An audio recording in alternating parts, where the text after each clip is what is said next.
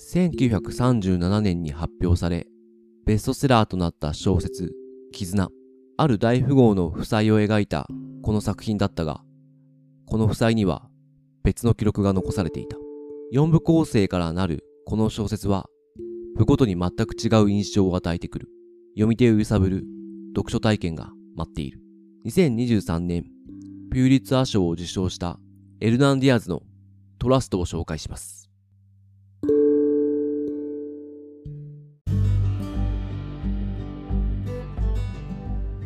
どうも皆さんこんにちは。文学ラジオ、空飛び猫たちです。この番組はいろんな人に読んでもらいたい、いろんな人と語りたい文学作品を紹介しようをコンセプトに、文学と猫が好きな二人がゆるーくトークするポッドキャストです。パーソナリティは私大地と三重の二人でお送りします。文学のプロではない二人ですが、お互いに好きな作品を時には熱く、時には愉快にそれぞれの視点で紹介していく番組です。今回紹介するのはエルナンディアズのトラスト、絆、我が人生、追憶の木、未来という作品になります。井上佐藤さん役で、早川書房から2023年に出版された本になります。こちらですね、まず何を思ってもで伝えなきゃいけないのは、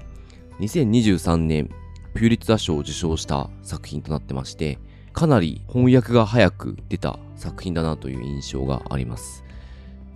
これ結構ニュースというか、なんて言ってるのかな。まあ、ツイッターかなんかで私知ったんですけど、僕、翻訳されますみたいな感じで紹介されていたのか、誰かが言っていたのか、ちょっとうろ覚えなんですけど、とにかく見た瞬間にこれは読まなくてはいけないと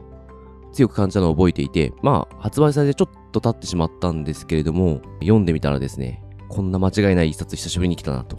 久しぶりでもないんですけど、結構紹介してる本ですごいの多いなと思ってるんですけど、いや、これは結構すごい本また来たなとちょっと思いました。普通に面白いなと思ってたぐらいで読み進めていったら、徐々にですね、この小説の仕掛けに気づいていき、ちょっと成立した一冊です。各方面から絶賛されてるのもですね、うなずける一冊ですね。いや、すごい小説でしたね。うん。今、の段階では今年読んだ本の中でもうナンバーワンですね。いや、それぐらいやっぱり、そう、わ、これはすごいってなりましたし、もう本当さすがピュリッチャー賞を取った作品だなって本当思いましたね。うん、これの作品はなんかさっき大地さん仕掛けに気づいてって言われてましたけど、やっぱこの構成が本当すごいなって思いましたし、で、あと、その小説の文体もですね、すごく硬派な文体なんですけど、でも難しくなくて結構読んでいける文章。で、イメージとしてはですね、僕はあの、ストーナーを読んでいた時とちょっと近い感覚は感じましたね。うん。なんかすごくね、なるほどそう、もう真面目なあの話というか、硬派な内容でもあるんですけど、でも、本当次が気になってどんどん読んでいって、読んでて苦にならないって気になって気になって、もうどんどん読んでる時間がすごくもう幸せな時間になっていくというような、なんかそれぐらいすごい、うんそう、いや、良かったですね。いや、本当ですね。それは間違いないですね。うん。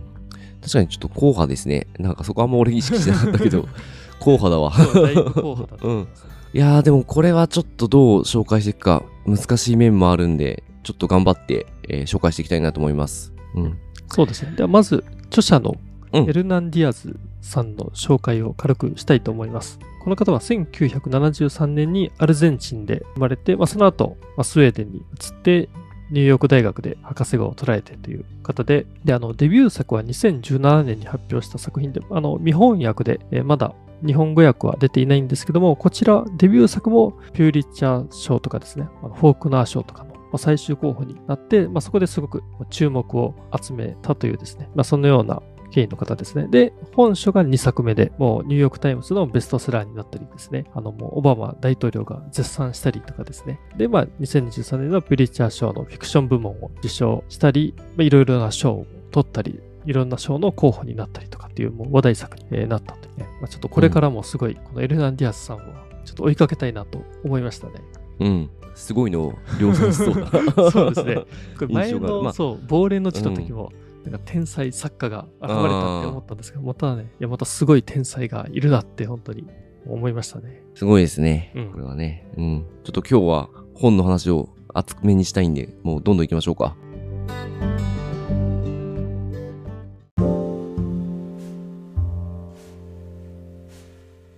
ここからですね、ちょっとあらすじの紹介移っていきたいと思います。1920年代ニューヨーク、投資家ベンジャミン・ラスクは冷徹無慈悲な読みで、ニューヨーク金融界の頂点に上り詰める。一方、妻のヘレンは社交界で名声を欲しいままにするが、やがて精神に病をきたす。一世を風靡した夫婦の巨万の富の代償とは一体何だったのか。こうして1937年に発表され、ベストセラーとなった小説、絆。しかし、ここに描かれた大富豪夫婦には別の記録も存在していた。絆への反駁として大富豪が刊行しようとした自伝、我が人生。我が人生を代筆した秘書の回想録、追憶の木、そして大富豪の妻の死後発見された日記、未来。夫婦を全く異なる視点から描く4編を読み進めるうち浮かび上がる真実とはというですね、まあ、ちょっと長くなりましたが、今のがあらすじとなりまして、うん、この4つのえー、まあ、物語というかですね、記録というか、えー、それから成り立っている一つの小説ということですね。うん。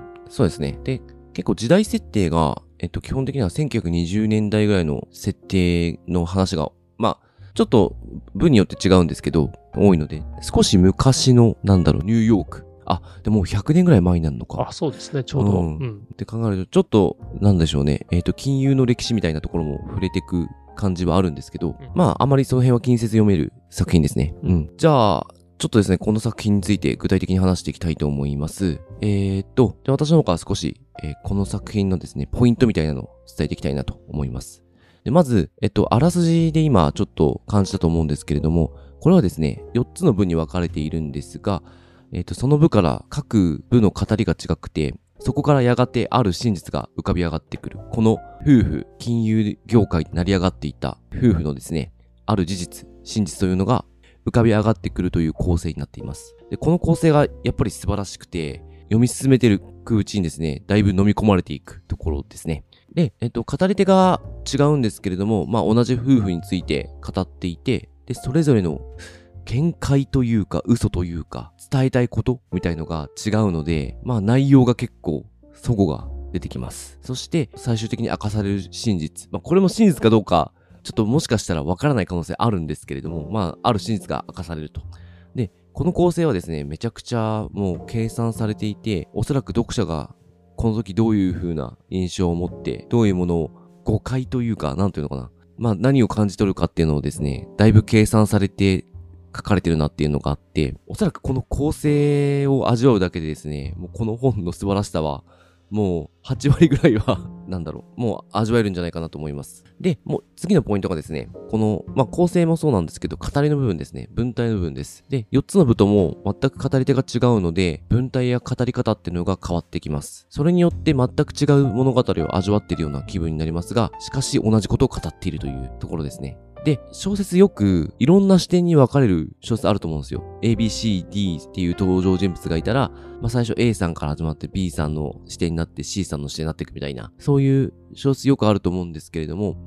これはですね、言ってしまえばそれと同じではあるんですけれども、もう文体とか語り口が結構ちゃんと変わってくるんで、なんか全く違う小説を読んでるような感覚になります。でこれは、本当この文体語り語を変えて、えー、まあその登場人物、語り手、書き手に合わせている作品で、これによってですね、あの、めちゃめちゃ揺さぶりもかけられるので、あの、あまりない読書体験ができるなと思っています。で、ちょっと最後にちょっとお伝えしたいのが、これ金融小説的なものでもあるんですけれども、そういう金融の知識がなくても、どんどん読み進めることができる小説ですね。あんまり難しい話は出てきません。まあ、ただ、あの、20世紀初め、えー、まあ、この1920年代、金融は結構激動だったところではあるんですけれども、このあたりですね、まあ、なんとなく、そういう時代だったんだなっていう認識さえできていれば、あの、全く問題なく、えー、読めていける作品です。うんまあ、ちょっとまず伝えたいのはここですね。うん。そうですね。今のその、まあ、4つの構成の中で、えっと、ままず最初の第1部が絆という、これ小説内小説なんですけども、これの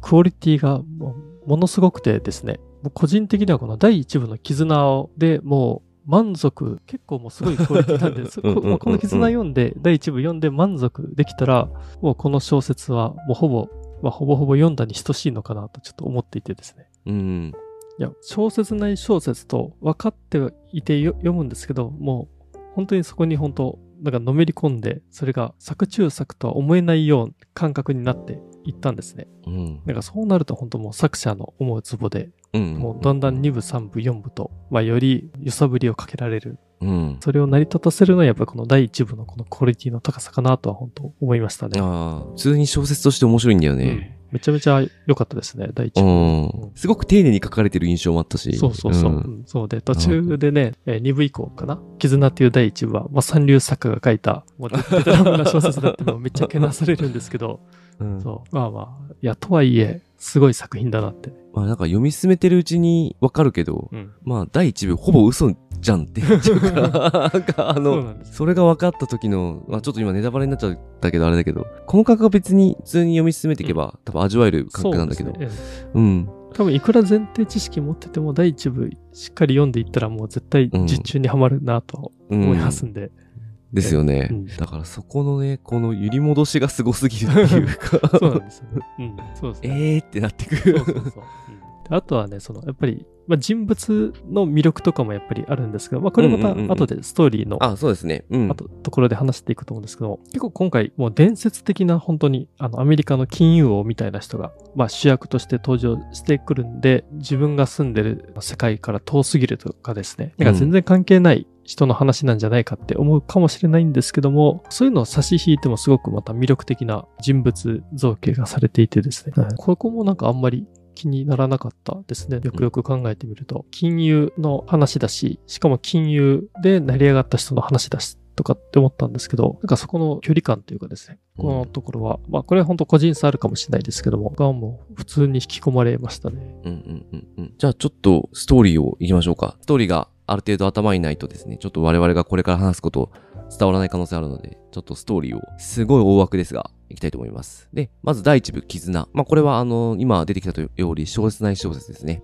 ここでは、えっ、と、ベンジャミン・ラスクという男が、えー父の遺産を継ぎ、それを元手に金融業界で成り上がっていき、そしてもう、いわゆるもう、彼が言うがままにですね、金融業界が動くので、神のような存在へと上り詰めていく様が描かれつつ、同時にですね、ヘレンという女性も描かれていきます。で、これ一人称じゃなくて、えー三人称ですね、すべて。二人はですね、ちょっとヘレンっていう女性も結構、どういう女性かっていうのは結構細かく描かれるんですけれども、ちょっと割愛すると、えー二人は出会ってすぐ結婚して、お互いを大切にしていきます。ただ、ヘレンは、えっ、と、精神的な病に陥ってしまい、無茶な治療が原因で亡くなるという。えー状況になってきますね。で、そのショックからか、えーベンジャミンの投資の腕は落ちたように世間には映って、まあちょっとですね、彼の、なんでしょう、金融手腕っていうのがですね、鈍って、あまり当てることができなくなるような状況になっていったようです。でも、ベンジャミンは淡々と仕事を続けていくというところで終わっていきますね。で、打って変わって第2部、我が人生。これは一人称の視点で語られる自伝ですね。で、これ読み進めてるうちに、この自伝の主、アンドルー・ペブルという人物なんですけれども、まあ、ベンジャミン・ラスクと、第一部のベンジャミン・ラスクと重なってくるので、二人は似てるなということに読み手は気づいていきます。で、これはおそらくベンジャミン・ラスクのモデルとなったアンドルー・ペベルの自伝なんだと気づいていきますね。で、絆とは細部が違っていき、話はですね、結構ですね、違った方向に行きます。特にヘレンですね。ヘレンのモデルとなったミルドレッドというアンドルーの妻ですね。アンドルーの妻は正直全く違う印象を持っていきます。で、絆のヘレンは意志が強いが、ちょっとまあ精神的に脆いような印象がありました。けれども、えこの我が人生の、えミルトレッドは献身的に夫を支える慈愛に満ちた印象。すごく良い妻の印象を持ちます。ただ、病に伏せるのは同じなんですけれども、この我が人生では、えミルドレッドはですね、癌で亡くなってしまいます。精神を病んだというわけではない形ですね。ここは全く違いますね。そして第3部、追憶の木。これはですね、えっ、と、アンドルーの秘書であったアイダという女性が書いた手記のようなものです。まあ、日記みたいな感じかな。で、これによりですね、アンドルーの我が人生のゴーストライティングをしていたことが悪化されます。このアイダという女性が実は書いていたと。で、なぜアンドルは自伝を必要としていたのか。それはですね、絆と呼ばれる小説があまりにも嘘ばかりで、真実を自ら示す必要があると思ったからという流れになっています。特に妻であるミルドレッドに関する記述は許せないものが多数あり、怒りを燃やしている。なかなかこのアンドルはですね、結構冷酷というか強い男なので、絆という小説を書いた小説家をですね、もう小説が書けないような状況に追い込んでいたりしますね。アンドルはですね、アイダにミルドレッドのことはこう書くようにと細かく指示を出していきます。で、それもやはり、えー、アイダからするとですね、このミルドレッドの実態からは離れていくように感じていました。やがて、時は経ち、アイダがですね、全くもうこのアンドルーと全く変わらなくなってから時間が経って、この夫婦が残したものが、えー、美術館となった彼らの屋敷で公開されることを知り、訪れる。そこからですね、アイダはいろいろこの夫婦のことを再度調べて、えー、ミルドレッドが残した日記を発見するというところで第3部は終わります。第4部がですね、この日記未来の内容ですね。で、この中で、えー、ミル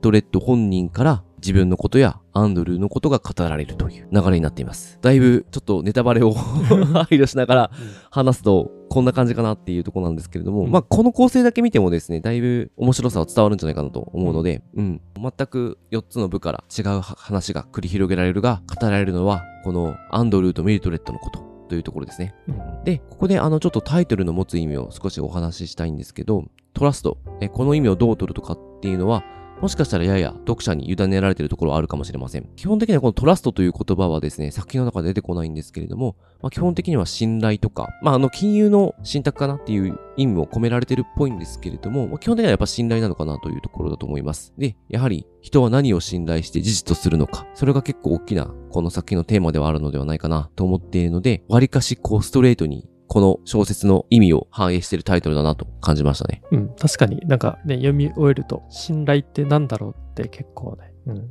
考えましたね。うん。まあちょっとそこがね、うん、どこをよりどこにしていいのかっていうのがかなり揺さぶられる内容なので、うん、うん、このたまあ、なかなかこのタイトルの意味も含めてうまい小説だなと思いましたね。いやでも結構なんか壮大なやっぱり話だなと思うんですね。4つの、うん、まあ、4部でそれぞれの視点があって、で、それをすべて読み終えて、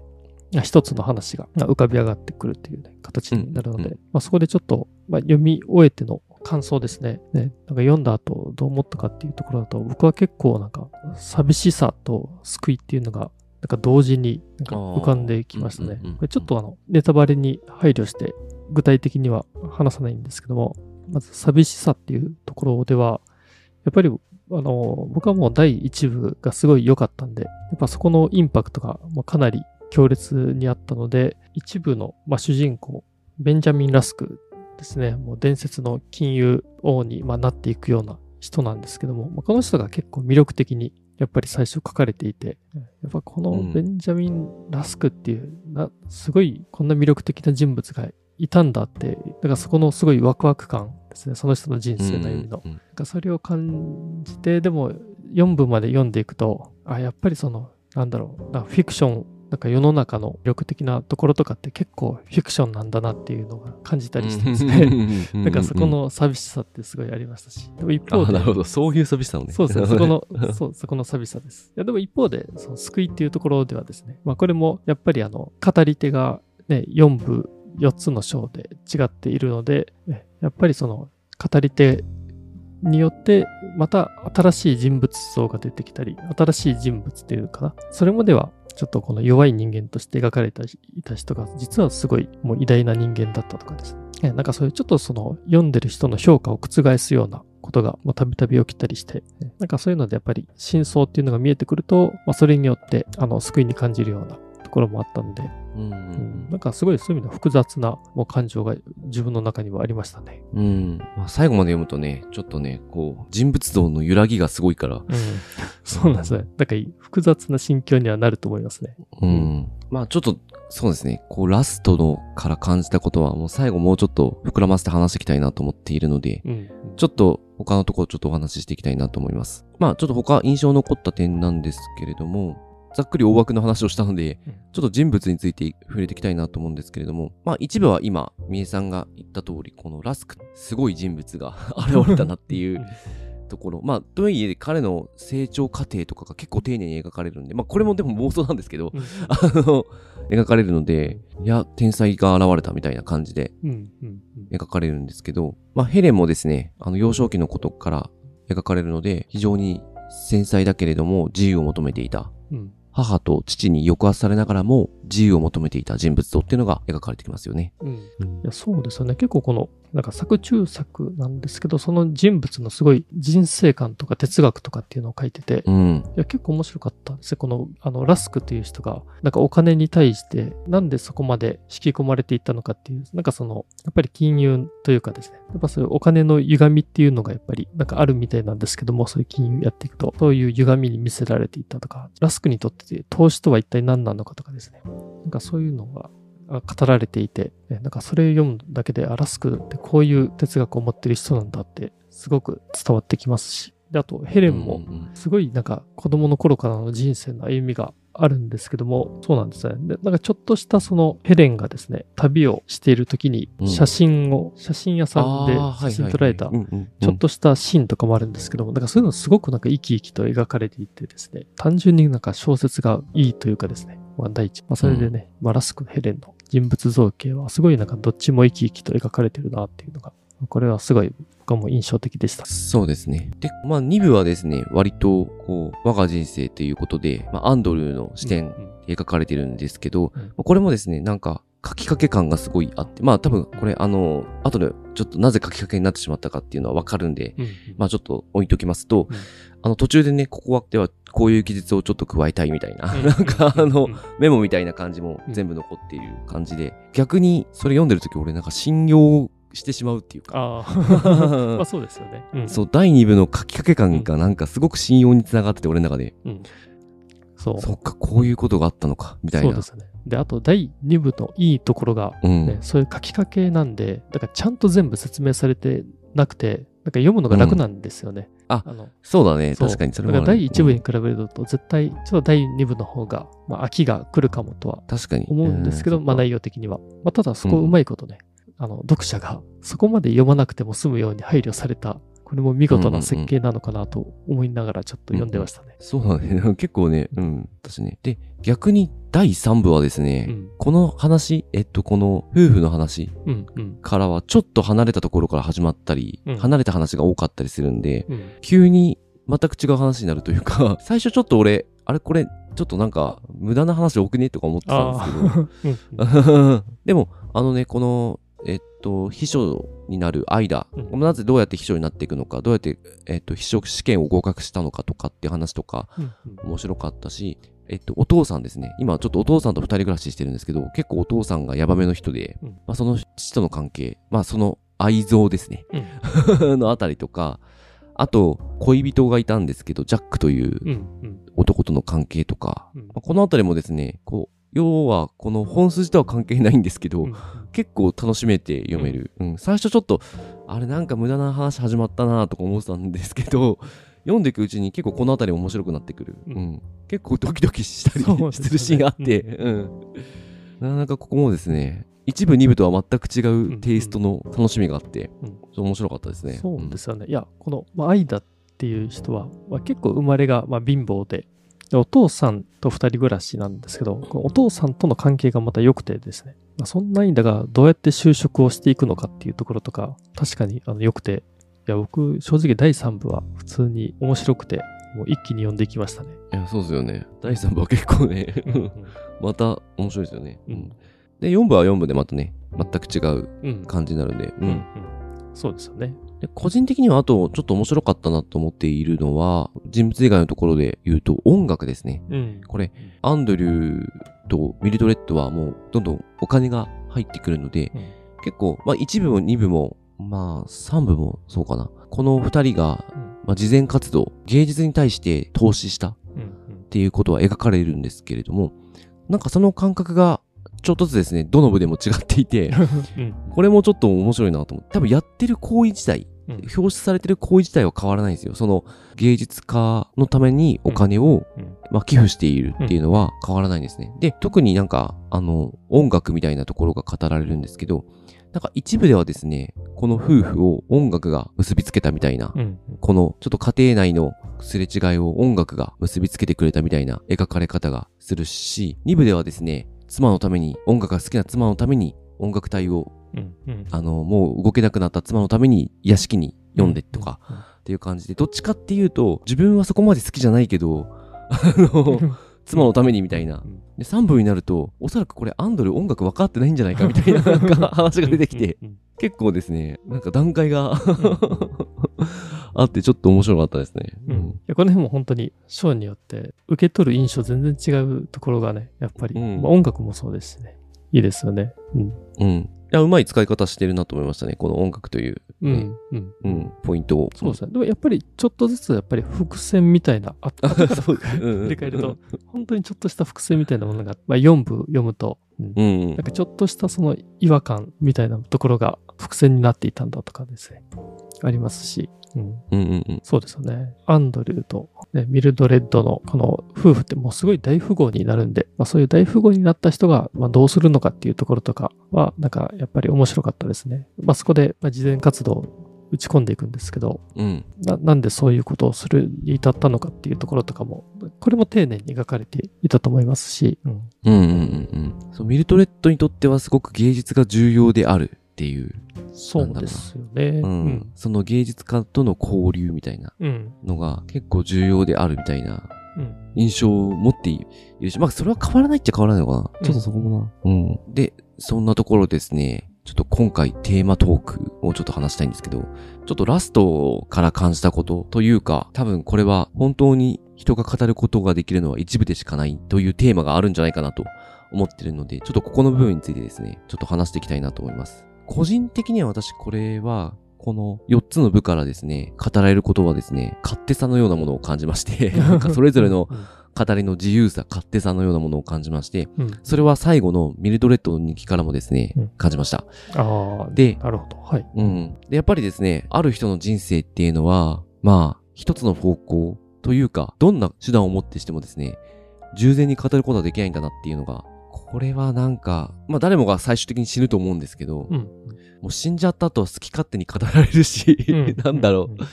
あの、勝手な解釈もされるし、まあ生きてる間もやったことに対して見られ方するし、勝手に解釈されるし、なんか自分の真実って一体何なんだみたいなのは、まあもしかしたら自分でもわかんなくなってしまうかもしれないなと思っていて、だから結局この誰かの人生っていうのはもう語ることは不可能なんじゃないかなっていうことも感じた一冊だったんで、まあそのあたりちょっと話していきたいなって個人的には思ってます。そうですよね。まあ、これで言うと、正直、第一部の絆ってのはよくできた小説ではあるんですけども、うんまあ、よくできているがゆえにですね、もう、フィクションだらけうん。うんだったわけで、二部もアンドリューが言いたいことしか言ってないうん。うん。わけで、で、三部はもう、愛だという第三者から見た、うん。勝手な推測みたいなのもバンバン入ってきていて、みたいな。うん。うん。で四部は、ミルトレッドから見たうん。世界でしかないっていううん。ところで、このアンドリューとミルトレッドを語ろうとしたときに、うん。まあ、どれも本当かもしれないし、うん。なんか多分ちょっとずつ違うんだろうな、みたいな、うん。う。うん感じたんですよね。うん。まあ確かにその、なんでそこまでアンドルにしても、ミルドレッドにしても語られないといけないのかとかってい思いましたけど、まあ、ただ一つ思ったのは、まあ、立場とかあるかなと思うんですよ。今回、アンドルに関しては、えっと、本当金融界の神様みたいな存在で、もう伝説上の人物として、まあ、尊敬もされていたし、恐れられてもいたしっていうような人で、とんでもない大富豪で、で、それ、人がなんかその、そういう結構噂とか、その実態知らないままそういう伝説として、まあ、存在していたので、なんかそういうアンドルーが伝説となった、なんかその下にはやっぱり犠牲になっていった人たちがいるっていうところとか、うん、本当にその辺はリアルとなところと伝説的になっていったところで、まあ、もし乖離があったとしたらなんかそういうのって語られてしまうっていうなんかそういう引力が働くのかなとかですね、ああっ、ていうなんかそういうちょっと思ったのがなんか全てを正しく語られるっていうのは、まあ、無理な話かもしれないと思いつつ、うん、で語られるのってでもなんかかわいそうだなと思うんですけどもでも乖離があった時は語られてしまうっていうなんかそういう自然の摂理もあるんじゃないかとかです。どうしようもなさみたいなものはちょっと。うん、うん、その自分は知らないけど他人は知っている自分の姿とかってやっぱり人の中にはあって。で一方で他人は知らないけど自分は知っている自分の姿とかもあって。なんかそういった点では何でしょうね。正しくその人を語ろうとすると意外となんか矛盾に満ちたことっていうのは浮かび上がってくるんじゃないかなという気もしますし、うん、うん、なんかどの、なんかその本当視点によって何が正しいかも変わってくるかもしれないとかですね。ああ、うんうん。まあ、さらに、まあ、この小説に関して言うと、まあ、小説内小説みたいな、そういうフィクションも入り込んでるんで、すごい複雑ですし、そういう意味ではなんか、ちゃんと語るみたいなところのなんか定義ですね。ちゃんと語るって一体なんかどういうことなんだろうとかですね。ああ。だからここのところから結構考えさせられましたね。多分あの、アンドルーも、まあ、すごい頭のいい人なんで、まあ、客観的に、まあ、自分のことは見れてると思うんですけども、もしかすると、アンドルーも自分の中で思い込みとかあったんじゃないかなとも思っていてですね。ああ、うんうんうんうんうん。もちろんそれはあれでしょうね。そうですね。なんか、まあ、特にミルドレッドとの関係性とか、とか、あと金融業界に及ぼした影響の部分とか、その辺絶対、まあ、絶対かわかんないな。でもアンドルの思っている、その正しいと思うところと、なんかミルドレッド視点では絶対乖離あると思いますし。そうですね。やっぱこのちゃんと語ることができるっていうのは 多分難しくて。そうですね。あの、自分ですら自分のこと誤解してることとか思い込んじゃってることとかあるし、まあ、それもちょっと浮き彫りになる、あの内容もあったそうですね。と思うんですけど、実際は結構この辺はもっとあると思うんですね。思った以上に自分のこと分かってないじゃないですか、自分って。そうですね。人って、うん、うん、よくあるけど、その、観察してると、なんか矛盾するなって思うけど、うんうん、まあでももう仕方ないと思うんで、そういう生き物だと思うので、だから、やっぱりそれを誰かが語ろうとすると、整合性なんかなくなってくるから、物語としておかしくなってくると思うので、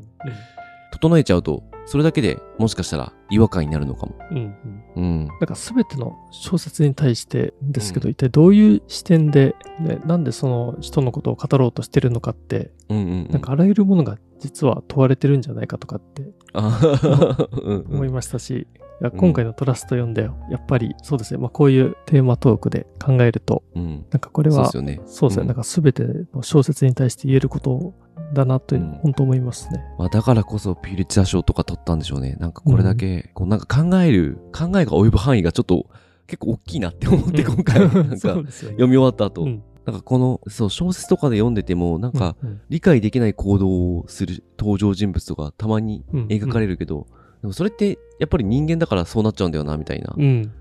とか絶対あるし、うん、なんか理路整然と動くことだけではないし、うんそれをなんか言葉で説明しちゃおうとすると失敗することも絶対多いし、まあそういう小説俺多分結構読んできた気はする失敗してんなみたいな。のはもしかしたらあるかも、うん。なんとなくだけど、ああとやっぱりちょっと今思ったんですけども今回に関しては結構自伝とか、まあ、日記とかで、自分で自分を語るっていう話は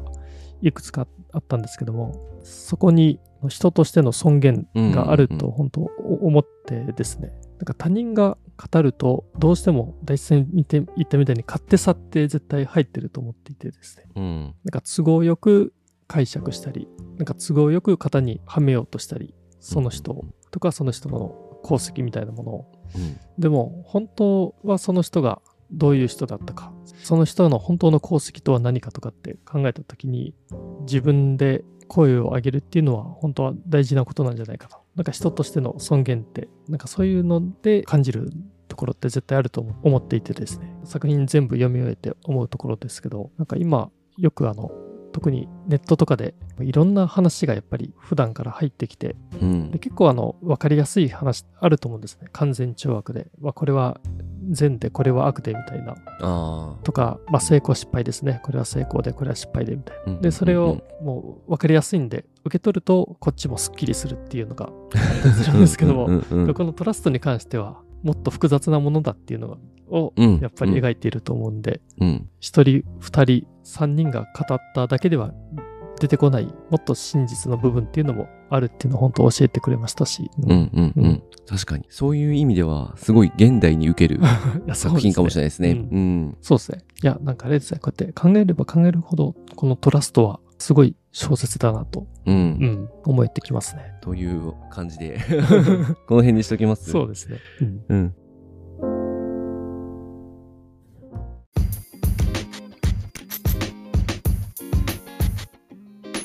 じゃあ、そんなトラストですが、うん、最後、感想とどんな人に読んでもらいたいかお伝えして終わりたいと思います。えっとですね、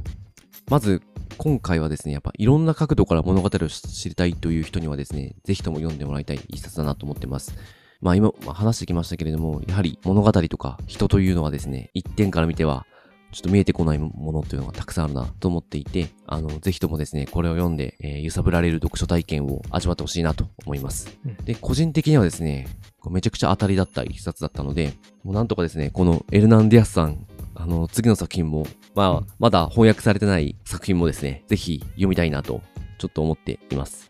かなり信頼度の高い なんか、作家の一人になったなと思っているので、楽しみに翻訳が出るのを待ちたいなと思っております。いや、僕も本当、あの、単純に第1部から面白く読めた小説で、やっぱり、まあ、本当個人的にはもうこのベンジャミン・ラスクっていう第一部に出てくる人物のこの魅力が、もうそこの引きの強さが最初はすごく良かったなっていうので、もう一気に読んでいけたんですけども、まあでも違った角度から第2部、3部、4部と進んでいくと、また違った光景とか違った人物っていうのがなんか出てきて、なんかそういうちょっと新鮮な読んでる時の印象っていうのをもう何度も味わうことができたんで、すごい本当ワクワクしながらあの読んでいけた小説でした。なんか、で、しかもあの骨太というか硬派な作りをしているので、とはいえそんな難しくなく読んでいけるっていう、なんかすごくまあ僕好みな作風だったんで、なんかこういう小説をこれからも読んでいきたいなと思いました。うんうん、そうですね。エルナンディアスさんのちょっと文章が翻訳がどんどん進んでいってほしいなと思いますね。うん。これもなんか、亡霊の地も早川だったけど。いや、これもそうですもんね。早川ですけど、うん、早川さんがやっぱり頑張ってらっしゃるんですかね。